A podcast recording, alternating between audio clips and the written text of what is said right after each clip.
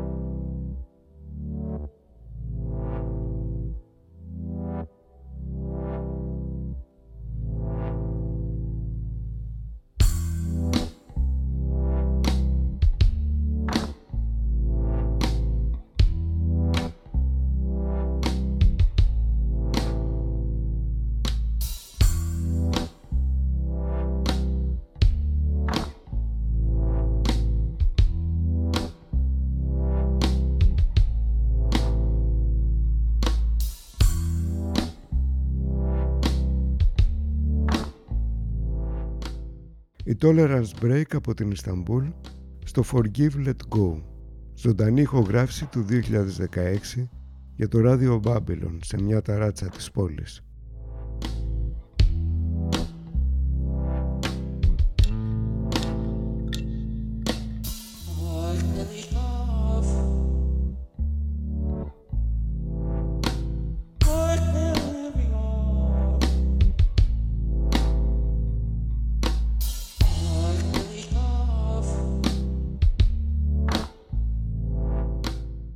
Καιρό είχαμε να σηκώσουμε πανιά.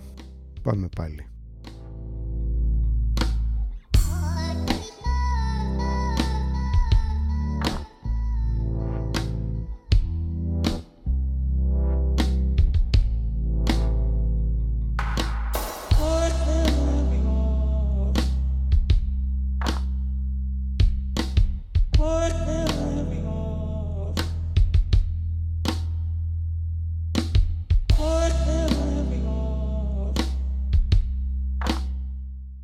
Forgive, let go.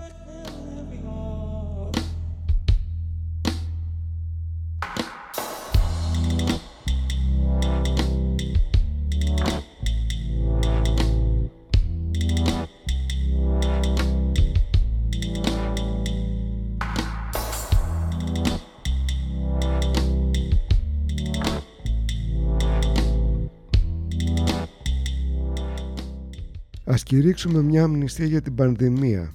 Ήταν ο τίτλος άρθρου στο Atlantic. Ευρείας κυκλοφορίας και επιρροής, αμερικάνικο περιοδικό, σε ένα τέφος του φθινόπορου που πέρασε.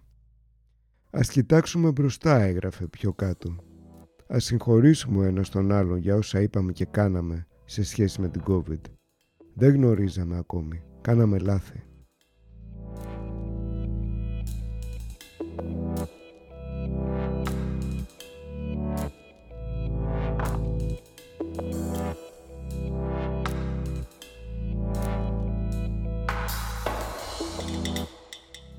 Και να αλλάξαμε λόγια βαριά γύρνα πίσω και ξέχνα τα πια και ας πάνε στην ευχή τα παλιά.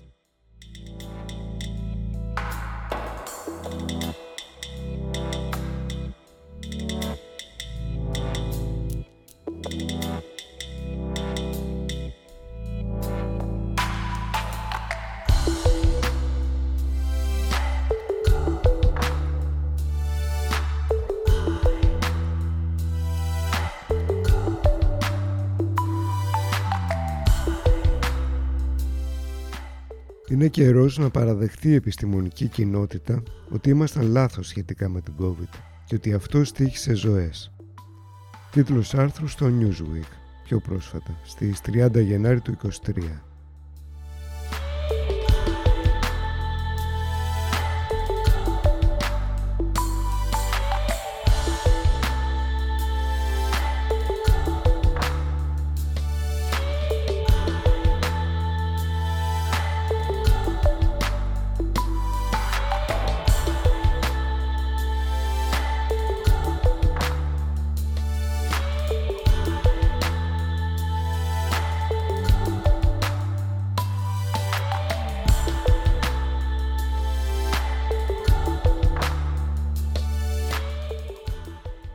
Πληθαίνουν αυτοί που προσπαθούν να καλυφθούν πίσω από το «δεν ξέραμε».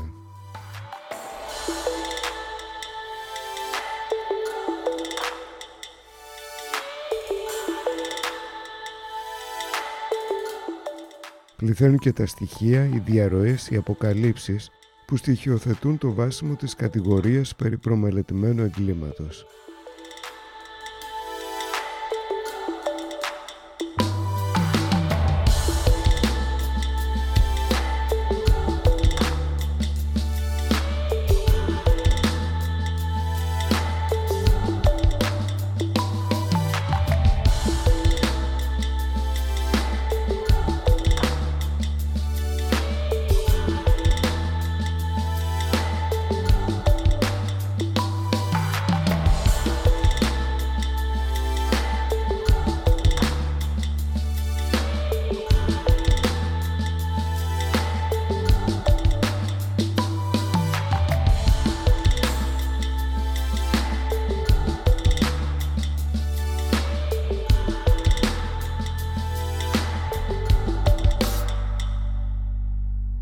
Εκείνες οι παλιές ημέρες, οι πρώτες, που όλα τα άσχιαζε η φοβέρα, ο τρόμος, που είναι οι μαζικές κατοίκων φυλακίσεις, η ελπίδα ύστερα που ερχόταν, που θα έφερνε τη ελευθεριά, τα ψυγεία τα ειδικά στους μείον 80, με τις πρώτες παρτίδες από το mRNA το καλό, τα μπλε τα φωτάκια τα φωτορυθμικά, τα περιπολικά που τα συνόδευαν, μην τυχόν και τίποτα κακή τα κλέψουν, και η γενικευμένη πόρτα σ' όσους δε σούταραν τις δόσεις. Τώρα χαμηλώνουν τους τόνους. Το επίσημο αφήγημα δεν φτωράει πια, οπότε δουλεύουν μεν πάνω σε αυτά που θεωρούν ότι κατέκτησαν το προηγούμενο διάστημα, αλλά σπρώχνουν άλλα, εστιάζουν σε άλλους φόβους, άλλες κρίσεις. Ρώσους, Κινέζους, κρεατικά, μπαλόνια, σημαδούρες. Κρατούν όμως το αφήγημα περί long covid που φέρνει αυτοάνωσα, καρδιακά, πέφτουν τα μαλλιά, τα μυαλά, μήνες μετά. Ένα πέπλο από τρολιές με σφραγίδες ερευνητικές, μπας και καλύψουν τις βλάβες από τους μαζικούς πλατφορμιασμούς, τους υποτιθέμενους εμβολιασμούς σύμφωνα με τους νέους ορισμούς. Ανοχήρωτη απέναντι στη long covid που αγγίζει εκατομμύρια ασθενείς, έγραφε στις 25 Φλεβάριο ο ριζοσπάστης και το κόμμα του λαού ζητάει στη Βουλή άμεσα μέτρα και άδειες για αυτούς τους άτυχους. Τα εκατομμύρια άτυχους που πάσχουν από long COVID. Και για την περίπτωση που δεν το ξέρετε, τι μειώνει την αποτελεσματικότητα των εμβολίων, τα λεγόμενα αιώνια χημικά, τα PFAS. Αυτό αναφέρει η Καθημερινή σε άρθρο για την παρουσία των χημικών στην Ευρώπη. Βαρεμάρα, Boredom που τραγουδούσαν και οι Buzzcocks το 1977. Από το ιστορικό άλμπουμ Spiral Scratch που τύπωσαν και κυκλοφόρησαν μόνοι τους δίχως εταιρεία.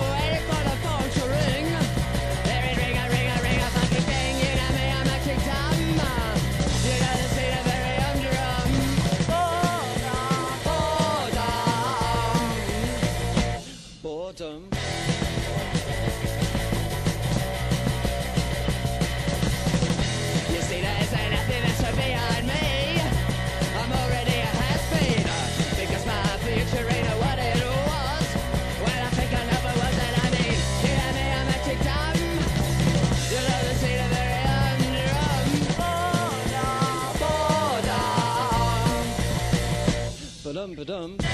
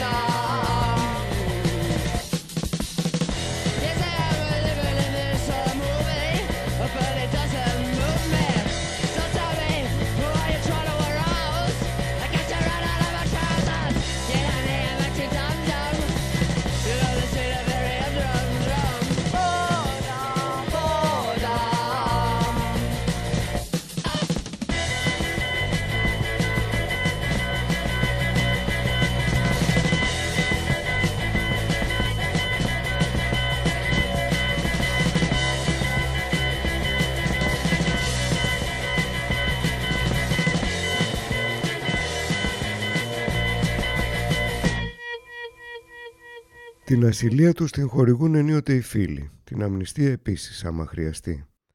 Άντε στη χειρότερη τίποτα οικονομικοί διακανονισμοί. Από εμάς δεν θέλουν πολλά, λίγη αμνησία και ας πάνε στην ευχή τα παλιά. Εντάξει μπορεί να μην φτάνει λίγη, όσοι τέλος πάντων. Και λίγη αδιαφορία για τα τρέχοντα. Και πίστη.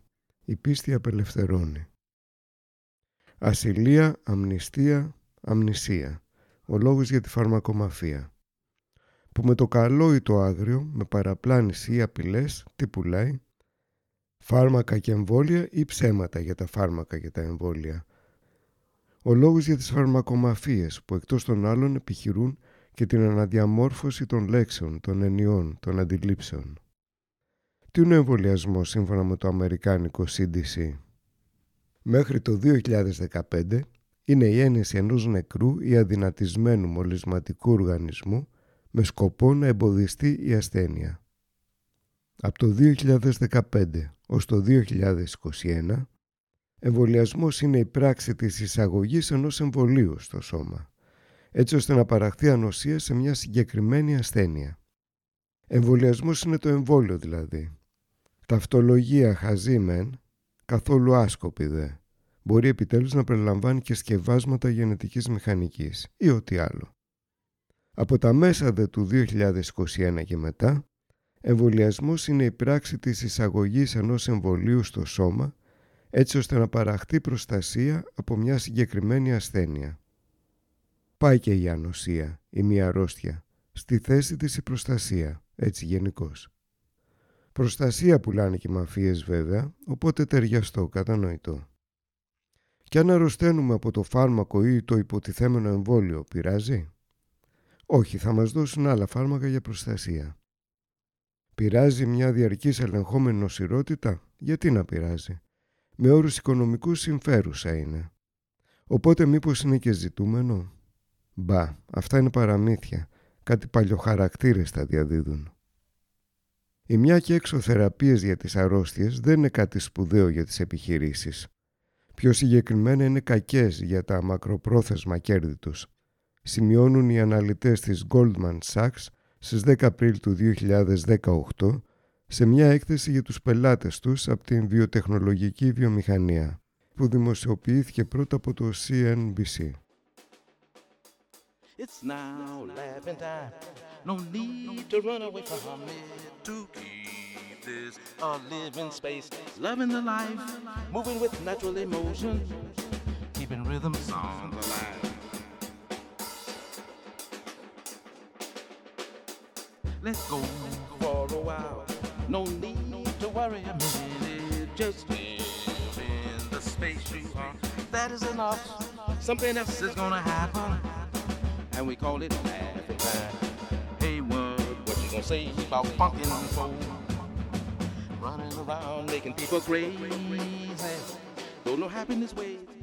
Ακούμε ένα παλιό, τον κύριο Doc Hammond, με ένα νεότερο, τον Fortet, στο Dope of Power Suite. About the things that we know are funny at times.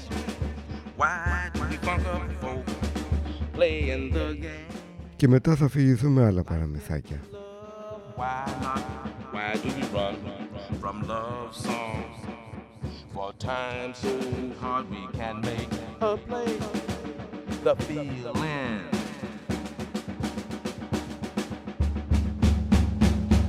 I'm old, looking for a space to make a play, walk away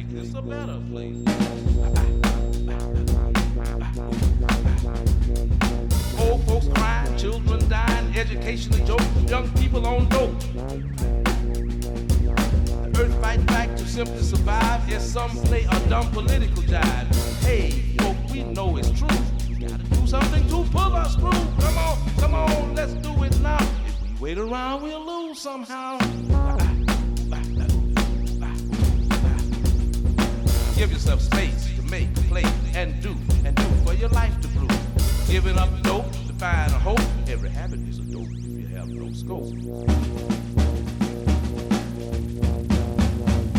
Folks looking for a space to make, play, walk away from the day of hard times, hard times, hard times. Ooh, ooh, ooh, ah. Το 2001, ο παθολογοανατόμος καθηγητής Dr. Pering επικοινώνησε με το Ινστιτούτο Paul Ehrlich αναφέροντας ένα ύποπτο περιστατικό θανάτου παιδιού που είχε συμβεί λίγα 24 ώρα μετά τον εμβολιασμό του με το εξαπλό εμβόλιο Hexavac. Σύμφωνα με τον καθηγητή, τα ευρήματα ήταν σαφή. Η άδεια κυκλοφορίας του εμβολίου είχε δοθεί ένα χρόνο πριν, το 2000, παρόλο που αφενός δεν είχε δοκιμαστεί αρκετά, αφετέρου είχαν παρατηρηθεί προβλήματα όπως η πρόκληση υψηλού πυρετού, η αστάθεια στη σύστασή του, η ύπαρξη προβληματικών παρτίδων και άλλα. Υπήρξε συνέχεια και άλλοι θάνατοι και άλλες νεκροψίες με πρόσθετα παθολογικά ευρήματα που έδειχναν το εμβόλιο ως αιτία. Ο διευθυντής της Διαρκούς Επιτροπής Εμβολιασμού στο γνωστό και μη εξαιρεταίο Ινστιτούτο Ρόμπερτ Κοχ, γνωστό και από το βρώμικο ρόλο του στην ιστορία με την COVID, εξαπέλυσε επίθεση στον παθολόγο ανατόμο που έκρουσε πρώτο στον κόδωνα κινδύνου. Αρχίζουν όμως παράλληλα δειλά-δειλά και περιορισμένα κάποια δημοσιεύματα σε επιστημονικά ιατρικά περιοδικά που δημιουργούν και ένα κάποιο αντίλαλο στα μίντια. Συνεδριάζει ο EMA στο Λονδίνο και από τον Δόκτωρα Χάρτμαν, μέλος της αντιπροσωπείας του Ινστιτούτου Πόλι Έριχ, μεταφέρεται το πρόβλημα ώστε να ληφθούν μέτρα. Να σημειωθεί ότι κυκλοφορούσε παράλληλα και ένα άλλο εξαπλό, το Infrarix Hexa, για το οποίο δεν είχαν αναφερθεί προβλήματα. Θα μπορούσε δηλαδή να σταματήσει η χορήγηση του Hexavac μέχρι να ξεκαθαριστεί η υπόθεση, δίχως καν να υπάρξει πρόβλημα για όσους θεωρούσαν ότι σόν και καλά ήταν σημαντική η χρήση ενός εξαπλού παιδιατρικού εμβολίου. Επίσης, ο EMA είναι που αποφασίζει για την αδειοδότηση των προϊόντων στην Ευρώπη. Γι' αυτό και αποτελεί σφικοφολιά των λόμπι των φαρμακομαφιών και με αυτά είναι που ουσιαστικά διαβουλεύεται, στον όποιο βαθμό δεν τα εκπροσωπεί ευθέως. Μία παρένθεση με αφορμή αυτό. Το 2004 στο 2005 η Επιτροπή Υγείας του Βρετανικού Κοινοβούλιου ερεύνησε εντελεχώς τη βιομηχανία φαρμάκων και μεταξύ άλλων διαπίστωσε ότι το Υπουργείο Υγείας εκπροσωπεί τα συμφέροντά της. Κλείνει παρένθεση. Σύμφωνα λοιπόν με τον Χάρτμαν έγινε γνωστό στους υπόλοιπους ότι στη Γερμανία έχουν μεγάλο πρόβλημα και πάνω από 30 παιδιά έχουν πεθάνει. Παρόλα αυτά ο EMA έμεινε αμέτωχος και τα επόμενα χρόνια δεν έγινε τίποτα προς περιορισμό πόσο μάλλον αναστολή της χρήσης του Hexavac. Τίποτα πέρα από τις επιθέσεις σε όποιον τολμούσε να αμφισβητήσει τη χρήση του. Φτάνοντας το 2004, το θέμα απασχολεί όλο και περισσότερο τα ΜΜΕ. Μέχρι και στο γνωστό περιοδικό Focus εμφανίζεται σχετικό άρθρο. Το Hexavac έχει αρχίσει να αποκαλείται το εμβόλιο του θανάτου. Δημιουργείται πρόβλημα στο εμβολιαστικό πρόγραμμα και μάλιστα όχι μόνο για το συγκεκριμένο. Το ποτήρι ξεχυλίζει, ο EMA και το Ινστιτούτο Κόχ αποφασίζουν ότι κάτι πρέπει να γίνει. Εκδίδουν ένταλμα έρευνας και δηλώνουν ότι θα ασχοληθούν διεξοδικά με το θέμα.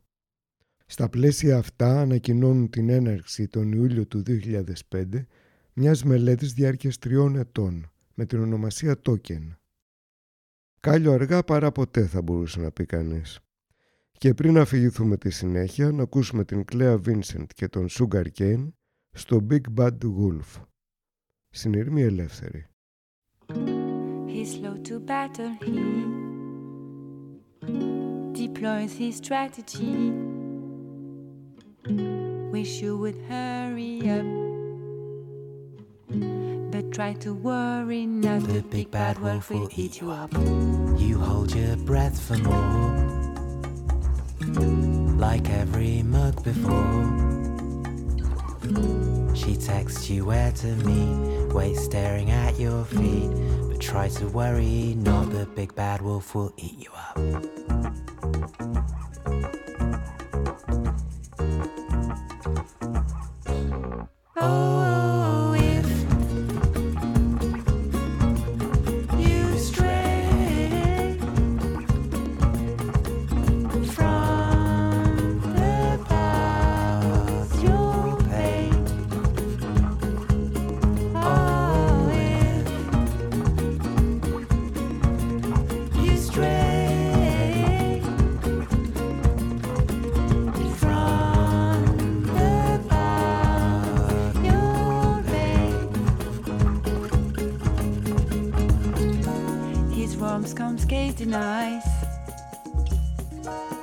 Brutal and precise.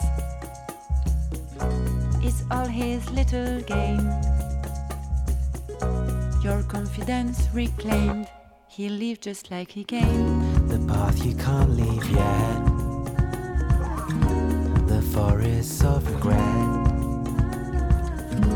The name you can't forget. It rewinds in your head. The call that claims the dead. Her evil voice fills you with dread.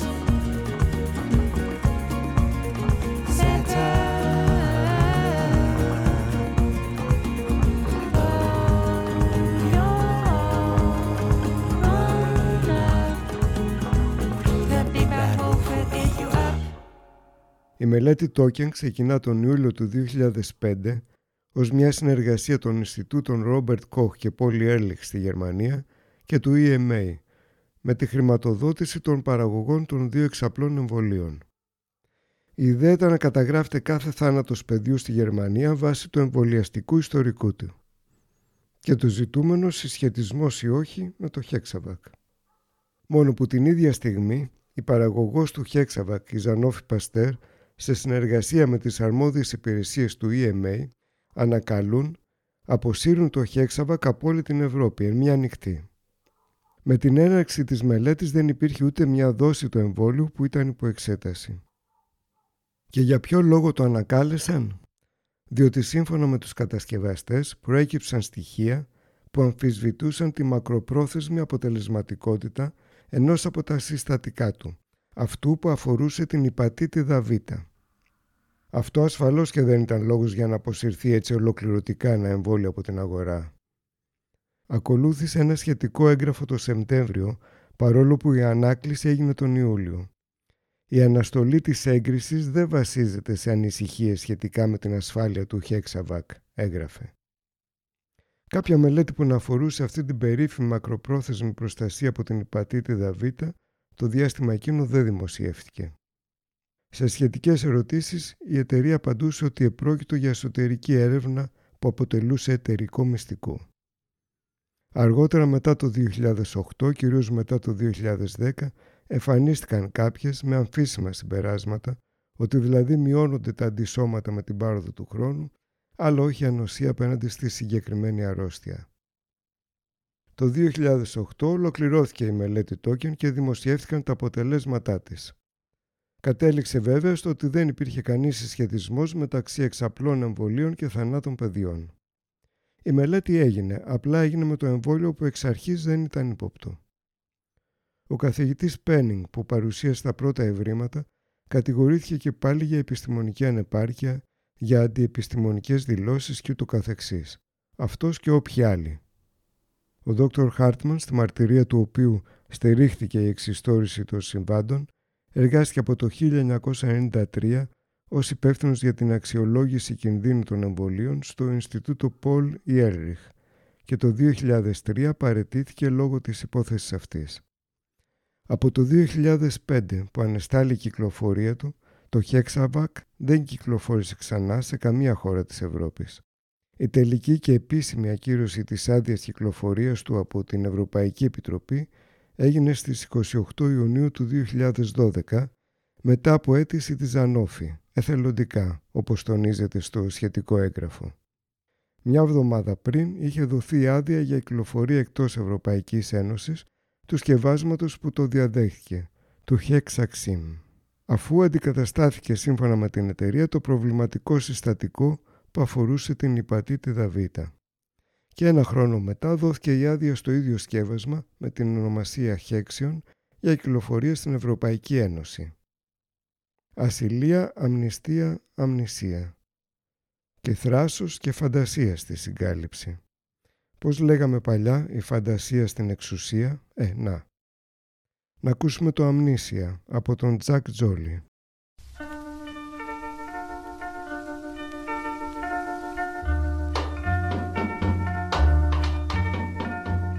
I don't know if I'm big or tall. I don't know if I'm fat or small. If I'm in love or alone with mine. Amnesia, just do the best I can. I got a whoa. Amnesia up and down my brain.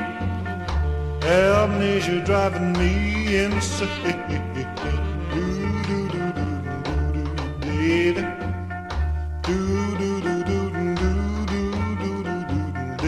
Don't know if I'm rich or poor.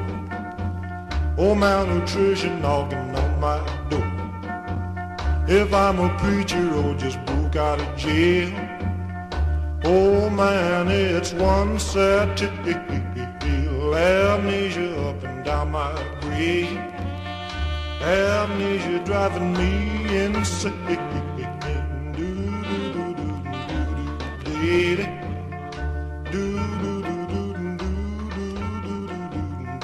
Don't know where I come from. All I know, I might be a bum, or just a man who ain't got no blame. Don't even know my name. Amnesia up and down my brain. Amnesia driving me insane.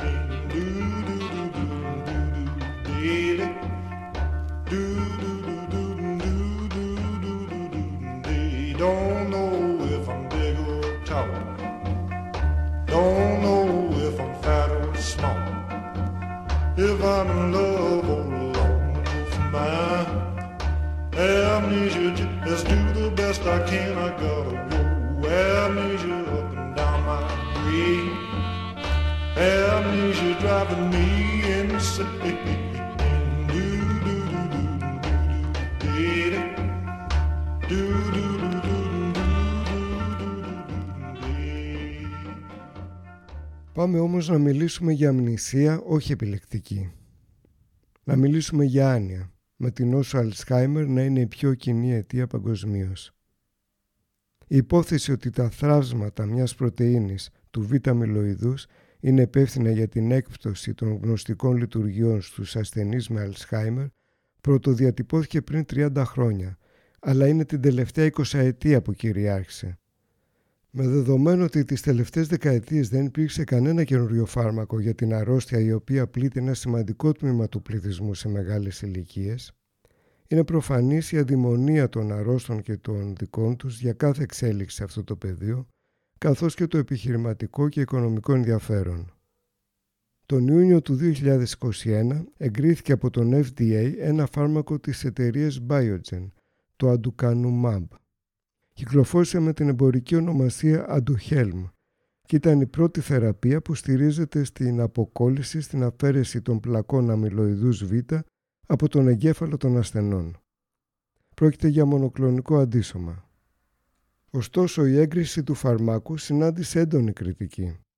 Αφενός για την ταχύτητα με την οποία έγινε, επίγουσες διαδικασίες δηλαδή στο δρόμο που άνοιξε η COVID, αφετέρου για αμφισβητήσιμα αποτελέσματα στην καταπολέμηση της νόσου, σημαντικές παρενέργειες και τέλος υπερκοστολόγηση. 56.000 δολάρια για θεραπεία ενός έτους. Τρεις σύμβουλοι του FDA παρετήθηκαν και ένας μάλιστα από αυτούς δήλωσε πως δεν υπάρχουν σοβαρές ενδείξεις ότι το φάρμακο λειτουργεί. Η κριτική πήρε διαστάσεις με αποτέλεσμα να ξεκινήσει και σχετική έρευνα από δύο επιτροπές του Κογκρέσου. Σαν να μην έφταναν όλα αυτά, τον Ιούλιο του 2022 ξεσπά ένα σκάνδαλο που αφορά τα ίδια τα θεμέλια των θεωρητικών παραδοχών και ερευνών που είχαν να κάνουν με το Αλσχάιμερ. Το περιοδικό Science αρχικά αποκάλυψε εκτενή και σύμφωνα με όλες τις ενδείξεις σκόπιμη παραποίηση στοιχείων σε έρευνες που αφορούσαν το ρόλο του αμυλοειδούς Β στην εξέλιξη της νόσου. Εκτός των άλλων έφερε στο φως την παραποίηση απεικονίσεων και των συναφών αποτελεσμάτων σε μια κεντρική έρευνα που δημοσιεύθηκε το 2006 στο περιοδικό Nature και έκτοτε αποτέλεσε σημείο αναφοράς. Μια έρευνα που επιπλέον εμφανίστηκε την κατάλληλη στιγμή για να επαναφέρει την πίστη στη συγκεκριμένη υπόθεση που είχε αρχίσει να κλονίζεται 10 χρόνια περίπου μετά την αρχική διατύπωσή της. Κάτσε να βάλουμε τα πράγματα σε μια τάξη ένα μουσικό διάλειμμα με τους Γόλτερ Βουίλι από τη Βραζιλία στο τρεμέντο Πατράκιο που μιλά για πράγματα τάκτος ερημένα πάνω στο τραπέζι και ένα τρομερό βατράχι να σου χαμογελά κοροϊδευτικά. Nasceu um cabelo do dente de alho em cima da mesa, um saleiro de ouro, tremendo patraque de porcelana, sorrindo pra ele, querendo piroca, sapão debochado, deitado na mesa, vazando submarino. E um cinzeiro limpo com parafuso torto, com um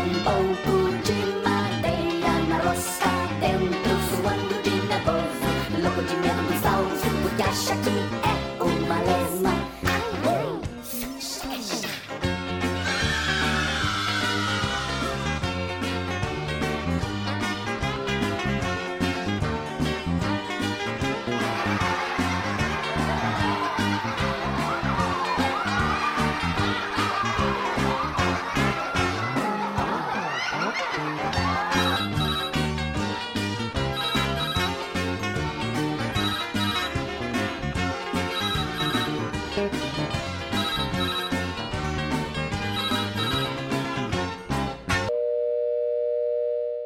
Δεκέμβρη του 2022 δίνεται στη δημοσιότητα και το πόρισμα της έρευνας των δύο επιτροπών του Κογκρέσου για την ιστορία της έγκρισης του Αντουκανουμπάμπ, του Αντουκανουμάμπ, μα τι όνομα γι' αυτό, και είναι καταπέλτης.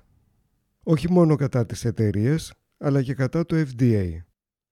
Σύμφωνα με τα ευρήματα της έρευνας, η συνεργασία μεταξύ του Οργανισμού Τροφίμων και Φαρμάκων, το FDA, με την Biogen ξεπέρασε τα αποδεκτά όρια.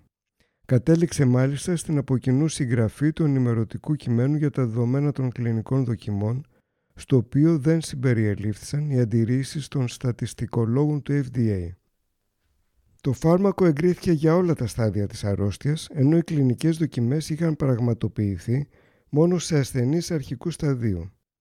Και όσον αφορά την υπερκοστολόγησή του, η Biogen, αναμένοντας τις σχετικές αντιδράσεις, είχε προβλέψει μια διαφημιστική εκστρατεία, το κόστος της οποίας θα ήταν υπερδιπλάσιο του κόστους ανάπτυξης του φαρμάκου. Επίσης, η έγκριση του FDA έλαβε χώρα παρά το γεγονός ότι η Biogen ακύρωσε τις κλινικές δοκιμές το Μάρτιο του 2019 λόγω μιας ανεξάρτητης έκθεσης που υποδείκνει ότι το φάρμακο ήταν απίθανο να επιβραδύνει αποτελεσματικά τη γνωστική και λειτουργική έκπτωση των ασθενών. Δεδομένων αυτών των ευρημάτων, οι επιτροπές συνέστησαν στον FDA να λάβει μέτρα άμεσης δράσης για να αποκαταστήσει την εμπιστοσύνη του κοινού στον οργανισμό. Cut corners. Να κόβεις δρόμο, να κάνεις κάτι βιαστικά με τον πιο εύκολο και ευθυνό τρόπο δηλαδή. Από τους Άντις.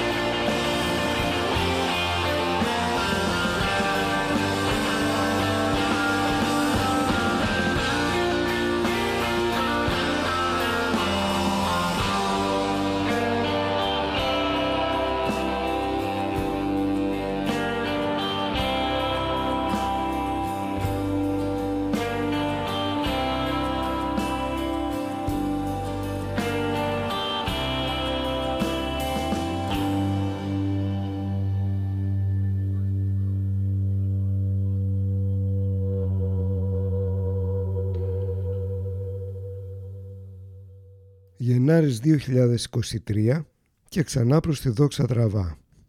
Η Biogen μαζί με τη Ιαπωνέζικη Eisai αυτή τη φορά λαμβάνει έγκριση από τον FDA για νέο φάρμακο κατά το Alzheimer ονόματι Lecanemab. Και πάλι με συνεπτικές διαδικασίες. και πάλι δίχως αποτελέσματα κλινικής δοκιμής φάσης 3, δίχως καλά-καλά να έχει ολοκληρωθεί η φάση 2, τα αποτελέσματα της οποίας απλά δείχνουν μια μικρή υποχώρηση των πλακών του αμυλοειδούς Β στον εγκέφαλο των ασθενών και δίχως δεδομένα δοκιμών που να αφορούν βελτίωση ή επιβράδυνση της εξέλιξης της νόσου. Δεζαβί Η μετοχή της Μπέρτζεν που με το θόρυβο για το Aducanumab είχε πέσει ξανανεβαίνει. Κατά πως φαίνεται, η διαφορά του καινούργιου από το προηγούμενο φάρμακο έχει να κάνει με το ότι η αδειοδότηση αφορά τη χρήση του μόνο σε ασθενείς στα αρχικά στάδια της αρρώστιας και η τιμή του είναι στα 26.500 δολάρια για ετήσια θεραπεία, στα επίπεδα δηλαδή που έχει πέσει εν τω μεταξύ και η τιμή του αντουκάνου MAB. Το λεκανεμάπ ενέχει επίσης μεγάλο κίνδυνο σοβαρών παρενεργειών, ακόμη και θανάτου, με βάση τις δοκιμές. 13% των συμμετεχόντων παρουσίασαν είδημα στον εγκέφαλο και 17% αιμορραγία. Τα συμπτώματα περιλαμβάνουν επίσης πονοκέφαλο, σύγχυση, ζάλι, αλλαγές στην όραση, ναυτία και επιληπτικές κρίσεις. Σύμφωνα με το Science, τρεις τουλάχιστον από τους 900 που συμμετείχαν στη δοκιμή, άνθρωποι σε αρχικά στάδια της νόσου και δίχως άλλα προβλήματα υγείας, πέθαναν εξαιτίας των παρενεργειών. Η επίδραση του φαρμάκου είναι πολύ μικρή, διαβάζουμε σε άρθρο του ΑΠΕΜΠ. Σε μία κλίμακα 1 έως 18, από το φυσιολογικό στη σοβαρή άνοια, μάλλον εννοεί από 0 έως 18, όσοι πήραν το φάρμακο ήταν κατά μέσο όρο 0,45 μονάδες καλύτερα. Όμως οι ειδικοί λένε ότι το κάτι είναι καλύτερο από το τίποτα.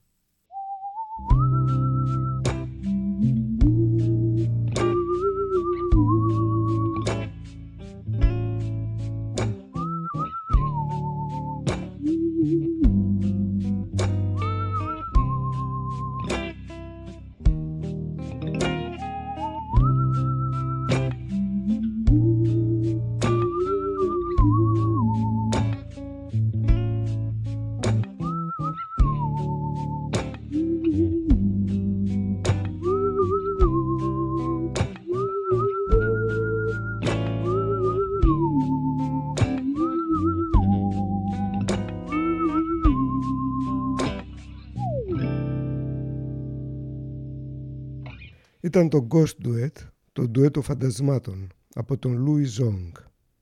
Και να πεταχτούμε για λίγο στην πτωχή πλην τίμια Ελλάδα, όπου στις 14 Γενάρη τα νέα του Βαγγέλη, στην έντυπη έκδοση, έχουν πρωτοσέλιδο κύριο θέμα, κάτι γράμματα ανάμετο συμπάθειο, το εξής. Πρώτη νίκη στη μάχη για το Αλσχάιμερ. Υπότιτλος. Μιλά στα νέα ο Έλληνας πρόεδρος της Biogen που ανακάλυψε το καινούριο φάρμακο. Άλλος μικρότερος υπότιτλος. Αναμενόμενη και υποέλεγχο η έκταση των παρενεργειών. Στη διπλανή στήλη. Διαβάστε επίσης 160.000 άτομα πάσχουν από άνοια στην Ελλάδα. Το ετήσιο κόστος της ασθένειας πλησιάζει τα 3 δις. Δεν είναι μόνο τα νέα του Βαγγέλη, τα σχετικά δημοσιεύματα κατακλείζουν τα μίντια. Νέες ελπίδες έρχονται. Κάποια τουλάχιστον αναφέρουν και τις παλιές ανησυχίες. Ο Έλληνας πρόεδρος της Biogen είναι ο Στέλιος Παπαδόπουλος, δόκτωρ, ο οποίος όντως είναι μεγάλη μουρή. Για τον ονό της βιοτεχνολογίας, η σωτηρία της Biogen είναι η τελευταία μεγάλη αποστολή. Είναι ο τίτλος άρθρου στο Stat News, γνωστό αμερικάνικο ειδησιογραφικό site που καλύπτει θέματα βιοτεχνολογίας και των λεγόμενων επιστημών της ζωής. Στην ιστορία της παγκόσμιας φαρμακευτικής βιομηχανίας, έχουν υπάρξει πολλοί οραματιστές, γράφει το ΣΤΑΤ. Ωστόσο, έχει υπάρξει μόνο ένας νονός. Οι απόψεις διήστανται για την προέλευση του χαρακτηρισμού νονός. Για κάποιους η πιο κατάλληλη αναφορά στη μαφία θα ήταν κονσιλιέρη, η πηγή της σοφίας στα σωστά χέρια εξουσίας. Άλλοι αναφέρουν ότι ο χαρακτηρισμός νονός είναι λιγότερο μια αναφορά στην Κόζα Νόστρα και περισσότερο στην ελληνική ορθόδοξη παράδοση. Ο Παπαδόπουλος είναι ο αγαπημένος συγγενής στον οποίο θα εμπιστευόσουν το παιδί σου. Τα άτομα στη βιοτεχνολογία τείνουν να μιλούν για τις νοοφυείς επιχειρήσεις τους σαν αφοσιωμένοι γονείς. Και ένα δάκρυ κυλά στο μάγουλο του αρθρογράφου. Σικάγο γίναμε, θα λέγαν άλλοι παλαιότερα. Και εμείς να ακούσουμε την blues band του Paul Butterfield στο Born in Chicago.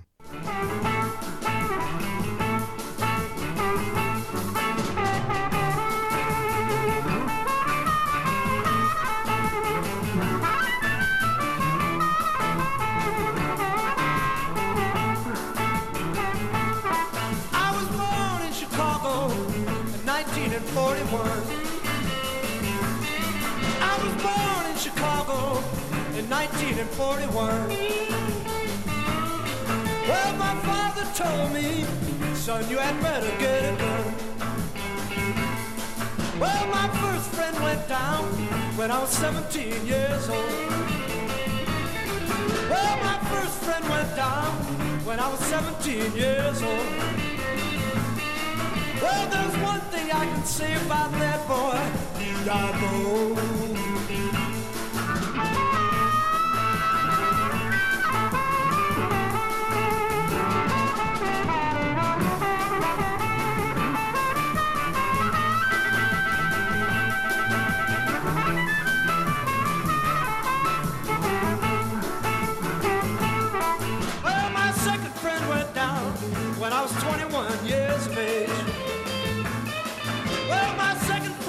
down when I was 21 years of age. Well, there's one thing I can say about that boy. He got brave.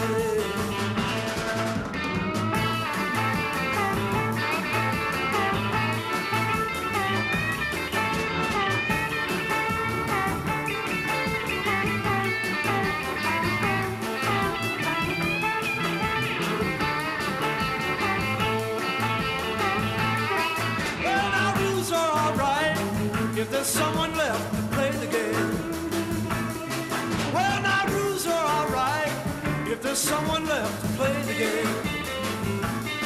All my friends are going, and things just don't seem the same. No, things just don't seem the same, babe.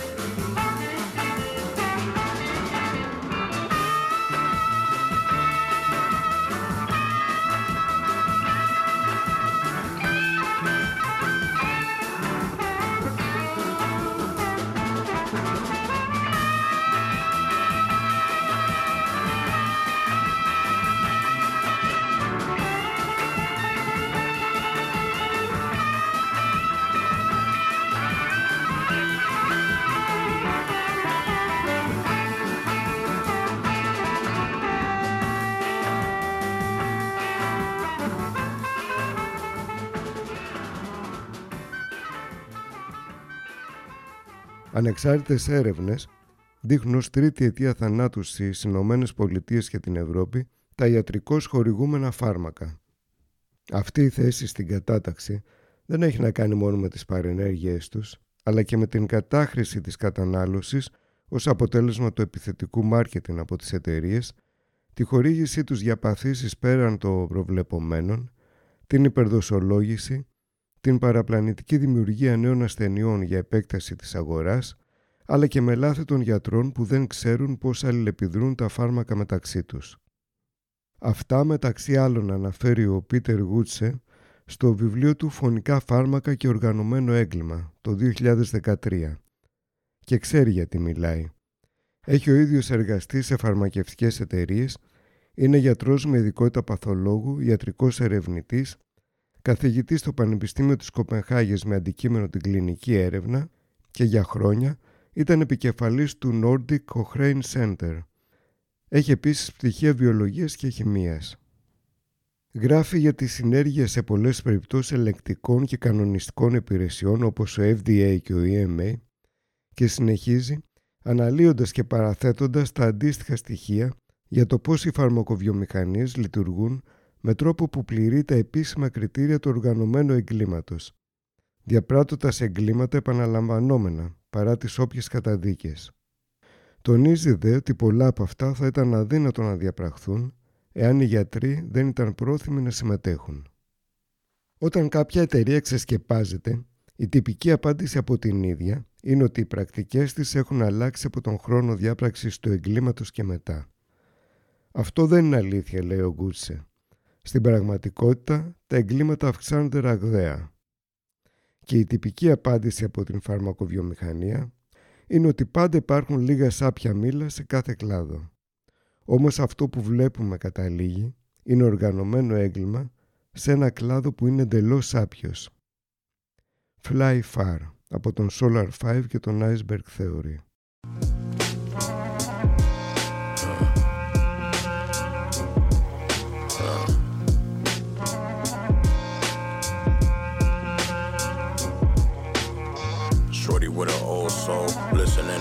Soul. Rhythm beating so slow. Trigger finger on go. Hit a single song blow. Travel on a long road. Corner posture, arms fold. Mouth clenched, heart stare. Cold eyes, warm beer. Nice could get long here. Don't know one belong here, but most of us fall here. Slimmest are the chances given. Living off a bad decision. Nothing comes from passing wisdom. Trapping gave us academics. Learn the weight and metric system. Slinging out the expedition. Shooting at the opposition. It's the life we choose to live in. God, see you, nigga. Is you living for the money bloody? Clean it, but the water muddy. Corners where we learn to study. Grown ass man, don't call me buddy. I'm a goon, know the rules. Hitting jewels fuse. In a spot with the Glock. Trigger squeeze, body drop. Grab the stash with the pot. Turn us off the milli rock. Still at war, even when the killing stop. Digging grave, different plot. How y'all all turn a blind eye, arms stretched, mouth wide. Father, please forgive us, we forget you, you let rock die. Drop five, drop dead, figure four, lock legs, steel temper, high heads. Fiends in the basement, you can smell what the rock said, but now they feel the smoke coming. Paper overflow buckets, fuck it, let me hold something. Fuck it, let me own something. God body over, shield, protect the soul and free the will. Equal don't equate to balance, even on the battlefield. But God, see you, nigga. Dear God, make me a bird. So I can fly far. far. Dear God, make me a bird. So I can fly.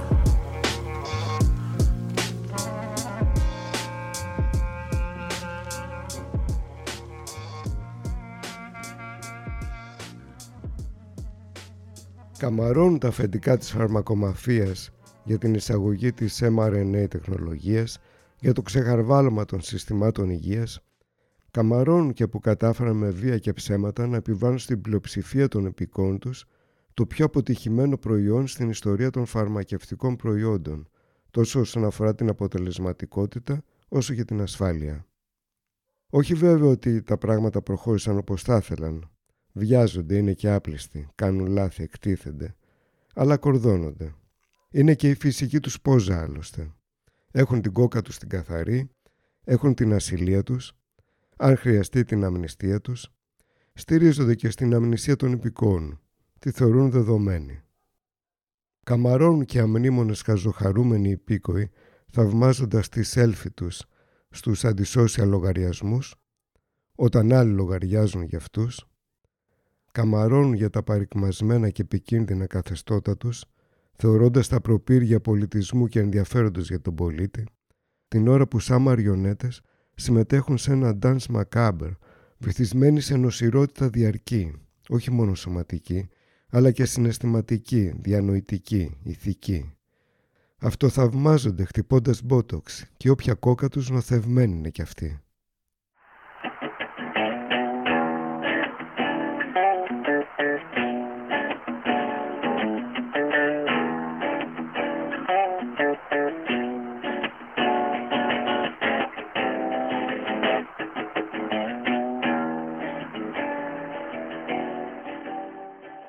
Από τα ποίηματα επίγουσες ανάγκης του Χιλιανού Νικανόρ Πάρα, σε μετάφραση Αργύρι Χιόνι, το «Όπως σας έλεγα». Όπως σας έλεγα, νούμερο ένα σε όλα. Δεν υπήρξε, δεν υπάρχει, δεν θα υπάρξει άντρας πιο ντούρος από μένα στο κρεβάτι.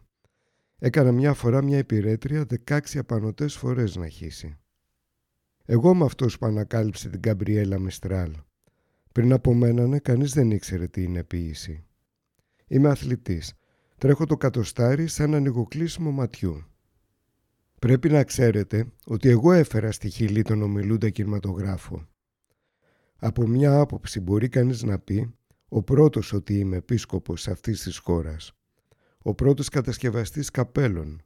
το πρώτο άτομο που οραματίστηκε τη δυνατότητα των πτήσεων στο διάστημα.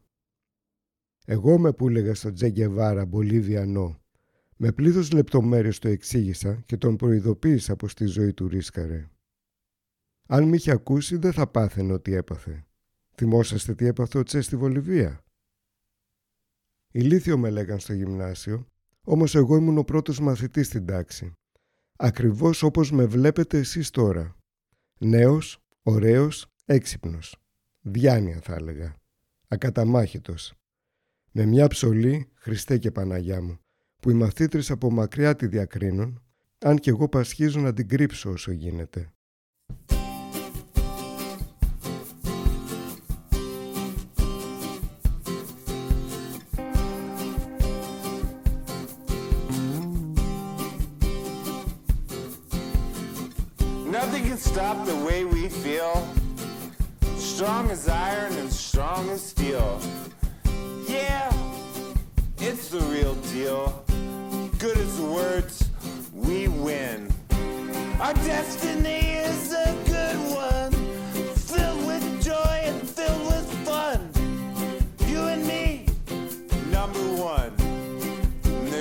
Wrong with that. Unstoppable.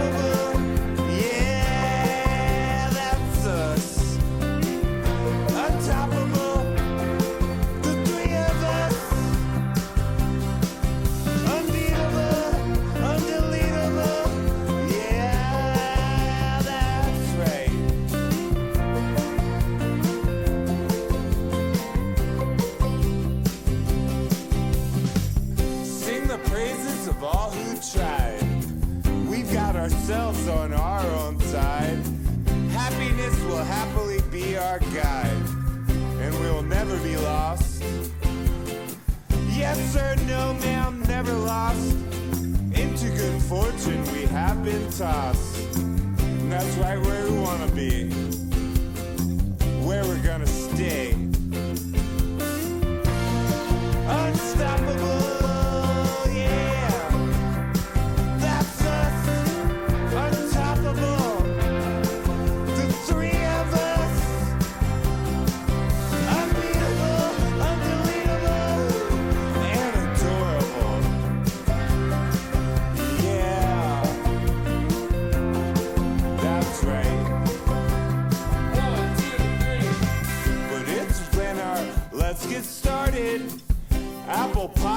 What we have carted. No, ma'am, yes, sir, never ever lost. Happiness will happily be our guide.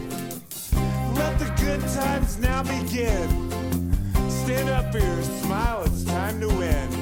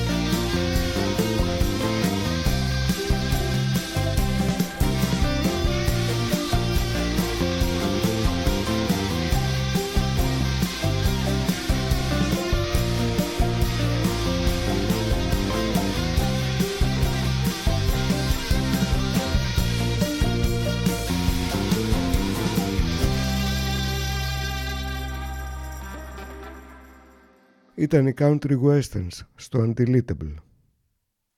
Μόνο η Δύση έχει την τεχνογνωσία για την ανοικοδόμηση της Τουρκίας και αυτό θα τους φέρει αναγκαστικά πίσω στο Μαντρί για καμιά εικοσαετία. Είπε ο αναλυτής διεθνών σχέσεων στο ραδιόφωνο και πολύ του άρεσε. Αυτό θαυμάστηκε αυτός, γούσταρε και το ακροατήριο στο τελειωμένο Fail State κρατήδιο της Ελλάδος. Ρώτα Ανατολική.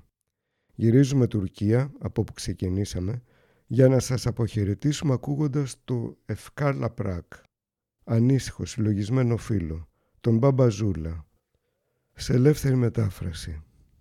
Καθώς τα χρόνια και οι στιγμές του παρελθόντος επαναλαμβάνονται, το φύλλο γίνεται πιο σοφό, κατανοεί. Ήλιος, άνεμος, βροχή, η γη που τρέμει. Πόσο ξεκάθαρη η σπήρα της ζωής, δίχως σταματημό, με τόσα σταυροδρόμια, και όλα μπορεί να χαθούν στο δρόμο. Ανήσυχο, συλλογισμένο φίλο. Περιμένει τρέμοντας το κλαδί. Οι φλέβες του έχουν στεγνώσει τώρα.